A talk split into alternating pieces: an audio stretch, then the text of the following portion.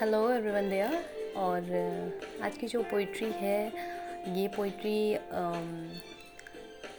समाज के लिए है थोड़ा सा। और uh, ये मैंने उनके लिए लिखी है जो एक्सपेक्टेशंस uh, रखते हैं कि हम समाज की रूढ़ीवादी परंपराओं पे खरे उतरें। तो ये थोड़ा सा उनके लिए है। और आइए सुनते हैं। तुम जिस समाज की बात करते हो, ये समाज मेरा कोई नहीं है और उसकी मैं कोई नहीं हूँ। तुम जिस समाज की बात करते हो, ये समाज मेरा कोई नहीं है और उसकी मैं कोई नहीं हूँ। और सुनो, मैं एक आज़ाद पंछी की तरह हूँ। आसमान में विचरण करने की तलब है मुझे। तुम्हारे पिंजरे की कैद मेरे उड़ने के लिए काफ़ी नहीं है। तुम्हें अकड़ है जिस समाज के साथ की उसके विश्वास की, हो सकता है तुम्हारा इससे सगा सा संबंध हो। हो सकता है तुम्हारा इससे सगा सा संबंध हो, मगर मेरे लिए ये मेरे माँ बाप या मेरा परिवार थोड़ी हैं। जिस समाज को खुश रखने का फरमान आया है ये समाज मेरे चरित्र प्रमाण पत्र का रचयिता थोड़ी है।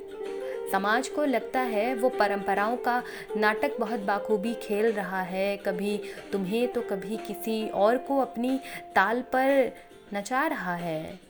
मगर मैं बता दूँ तुम्हें कि ये समाज मुझे बना सके। उस नाटक में कठपुतली इतनी समाज की औकात थोड़ी है। हाँ माना भिन्न हूँ मैं तुमसे, तुम्हारे विचारों से। परे हूँ शायद तुम्हारी कुछ तुच्छ सी रूढ़ीवादी आशाओं से।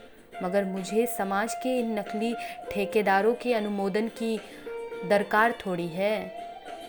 तुम समाज के नियमों के रखवाले हो तो रहो।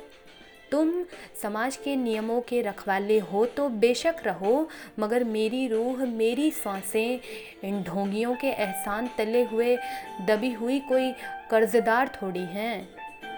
मेरे पंखों में जान हो, ना हो, कम हो, जो भी है।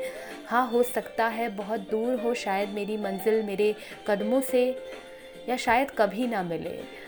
मगर मैं थक कर, डर कर या इस समाज की धमकियों से पीछे हट जाऊँ, अरे रहने भी दो। मेरे हौसलों और इरादों की बुनियाद इतनी कमज़ोर थोड़ी है। जिन्हें है मुझसे तकलीफ़, रहे वो बेशक उस गंदी सोच के वश में, वो उनकी आँखें हैं। उनका नज़रिया है, उनकी अपनी सोच है। मगर नाहक किसी के सामने हर बार मैं अपना तर्क साबित कर सकूँ, मेरे पास हर बार इतना वक्त थोड़ी है।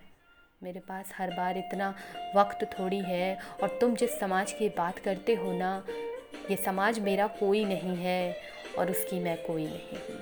ये समाज मेरा कोई नहीं है और उसकी मैं कोई नहीं हूँ। आप सभी का धन्यवाद इतना प्यार और सपोर्ट दिखाने के लिए। और, ये पोइट्री कुछ लोगों को, कुछ लोगों के लिए ये जवाब है जो सवाल एड़े से एड़े करते रहते हैं कि हम रूढ़ीवादी परंपराओं के साथ क्यों नहीं चलते? तो उसका सिर्फ़ एक जवाब है कि हर इंसान अलग दशक में पैदा हुआ है और जो जब जिस तरह से उसको संस्कार मिले हैं, वो अपने संस्कारों के दायरे में रह कर के भी ऊंचाइयाँ हासिल कर सकता है। ज़रूरी नहीं कि हम रूढ़ीवादी परंपराओं में बंधे हर बार। उम्मीद है कि आप लोगों को पोइट्री पसंद आई होगी धन्यवाद।